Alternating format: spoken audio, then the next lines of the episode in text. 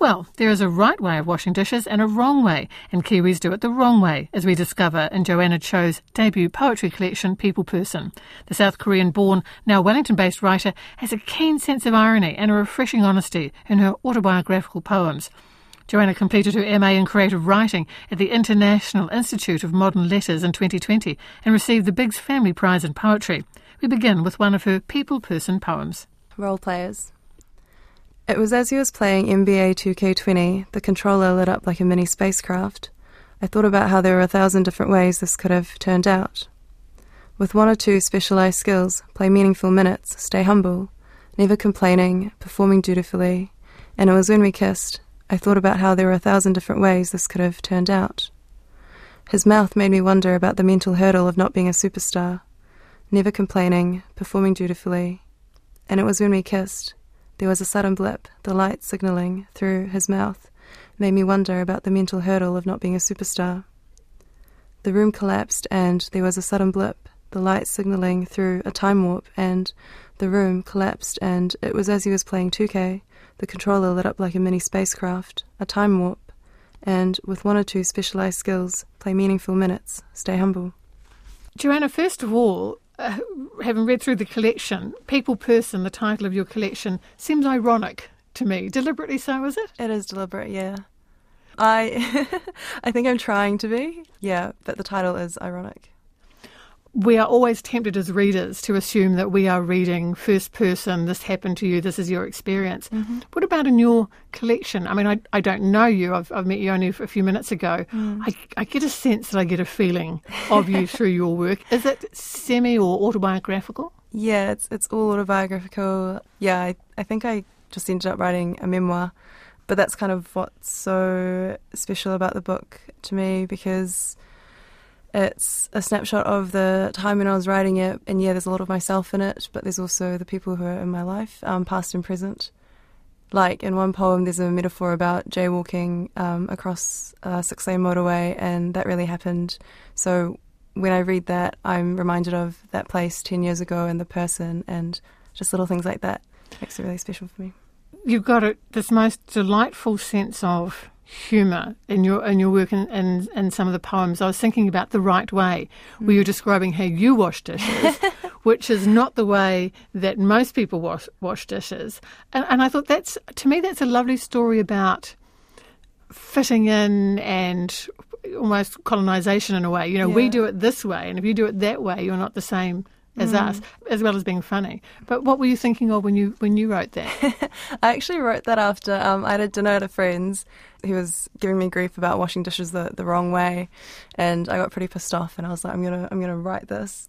That was that story. I, I think the listeners are going to be saying, "So what's the wrong way? How do you wash dishes?" I, wa- I wash dishes the right way, which is um, you you don't fill up the sink. You rinse off the dishes, and then scrub them, I guess, and then just wash them under running water so that it's properly clean. Sounds more hygienic than, than the other way.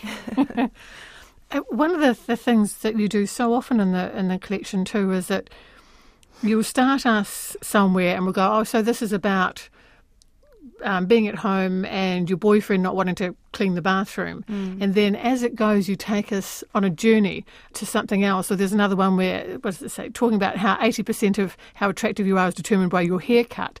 And then we get into a discussion about monogamy and mm. polyamory. And then your hopes that your relationship will last forever. Is that how you write your poems? You have one idea and it leads to another and it leads to another, yeah, right? Yeah, totally. I think I write quite intuitively. And so, yeah, often I'll just have one idea and then, um, yeah, and start with that. So, so for that 80% poem, the thing that came first was just me thinking about polyamory and different kinds of relationships. Yeah, and then the title came from, it was actually from, uh, yeah, probably 10 years ago when a friend of mine had read somewhere that 80% of how attractive you are is determined by your haircut. And so, yeah, it was, it was quite funny. So I used that. I'm to do a shout out to your mum because yeah. you've got drawing, you've got illustrations throughout the collection, which mm. are really good. Yeah, they're lovely. and, and, you know, clearly your mum's involved and she's read your poems. She understands. I mean, it might be reference to cleaning your teeth and there's toothbrushes and, Mm-hmm. a, and a glass, but they're just they're really quite lovely. So how's has writing poetry and working on this collection brought you even closer together? Have you always been close? I wouldn't say we're particularly close, but I think we have a deep understanding of each other.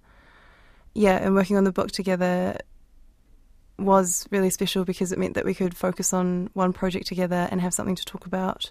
Yeah, so in a way, I think it did bring us closer, and that's been really lovely. Often I'm talking to particularly younger poets or poets starting out who, Mm. who write you know very honestly from the heart and can be quite confrontational when they're talking about moments of their, their lives that they've done. And it can be quite eye opening. It can even be shocking for family members to read them. I mean, how did you Mm. feel about I didn't get that sense with your poems, but you know, it's still revealing what you're talking about, you know, Mm. Well- sharing those with your family. Yeah, so I know that my mum and my sister have both read it, and they haven't actually said anything about it. so I guess, yeah, I'm safe. yeah, I, I, I wrote quite personal things because I don't think there are secrets, and I don't think, uh, yeah, I guess I just wanted to be honest about things. Mm. Are you a writer who goes back and back and crafts and crafts? Because I think often people don't realise, you know, they'll see a, a poem and it might be so many words and it fits neatly onto one page, but they don't realise that every single word is thought through and is there for Yeah. a reason. Yeah, totally. Um, I think my first drafts are always fueled by a lot of emotion, and so it takes a lot of rewriting, and and I really have to think about what the point or the effect is that, that I'm after, and it takes a lot of a lot of time. Picking the good one feels like an example of what we were talking about before that you, you start in one place and then you bring in these other ideas, but all related and harmonious. And I, you know, I, I love good op shop as mm-hmm. well, I have got to say. But the, the this line, you know, they often have 100% wool items such as cardigans and pants, and I choose them all and wonder who died. Oh, it's a shame because she had killer style and the right proportions, which I which I love. And you play with us. There's humour there, mm. but it's centred in in life and death and, and those moments. Because it also references what your time in retail, you're saying, where you're told to present three options to the customer. This one had me thinking too. Uh, give the impression they had a choice, but actually only one of them was any good. Yeah, I actually wrote that when I was doing the publishing course at Whitireia. Yeah, we had just been taught to to to present three cover uh, options to authors, but kind of the trick is that you that only one of them is good. Yeah, in the poem I switched that to retail. So it kind of started with that idea. I thought that was quite interesting and funny, and then And then yeah, you work and then- backwards to the op shop. yeah, yeah, I Oh, did. wow. Yeah, and also uh, my friend and his and his grandmother. Yeah. Quite a lot of writing about sport in here. Where does that fit into your life? Yeah. Um, Or your partner's life? Yeah, I'm not particularly sporty, uh, but yeah, my, my ex is a basketball player, and um, at the time of the when I was doing the MA, uh, we were living together, and he was training a lot. He was playing for the Palmy team, so I just got a lot of content from that. Uh, I, th- I thought a lot of the language was really interesting. I thought a lot of the, the rules and the structure of the game was interesting, and I, I still don't I still don't understand basketball really. I've I don't watch it anymore. There's a line here. I know competitive sports can and often do create and support a toxic culture, Yeah. especially in a male dominated sport such as basketball. I was intrigued by that. You know, that you you're not necessarily there for the result of the game. You were watching for different things. I thought watching the coaches sometimes. Mm. The theatre of sport maybe. Yeah, yeah, totally. That's a that's a really nice way to put it. Yeah, just like all the all the prepping, all the um, yeah, all the roles you play, and the the different movements on the court. All of that I found really interesting. The taste of home for me speaks so much about your your dual heritage, really, Kiwi, um, South Korean. Was that a very emotional one for you to write? It was very much based on food, from seaweed rice rolls, oh, kimchi stew, which is one of my favourite things. You know, but writing of home, writing of food, very evocative, hey? I guess I think about death a lot, and then I think about my mum a lot. And so I guess when I was writing that poem, I was thinking about when I would die and how I would really like to be comforted by my mum, but she wouldn't be there. And so, yeah, I guess it's like a pretty sentimental poem, but um, yeah, I like it.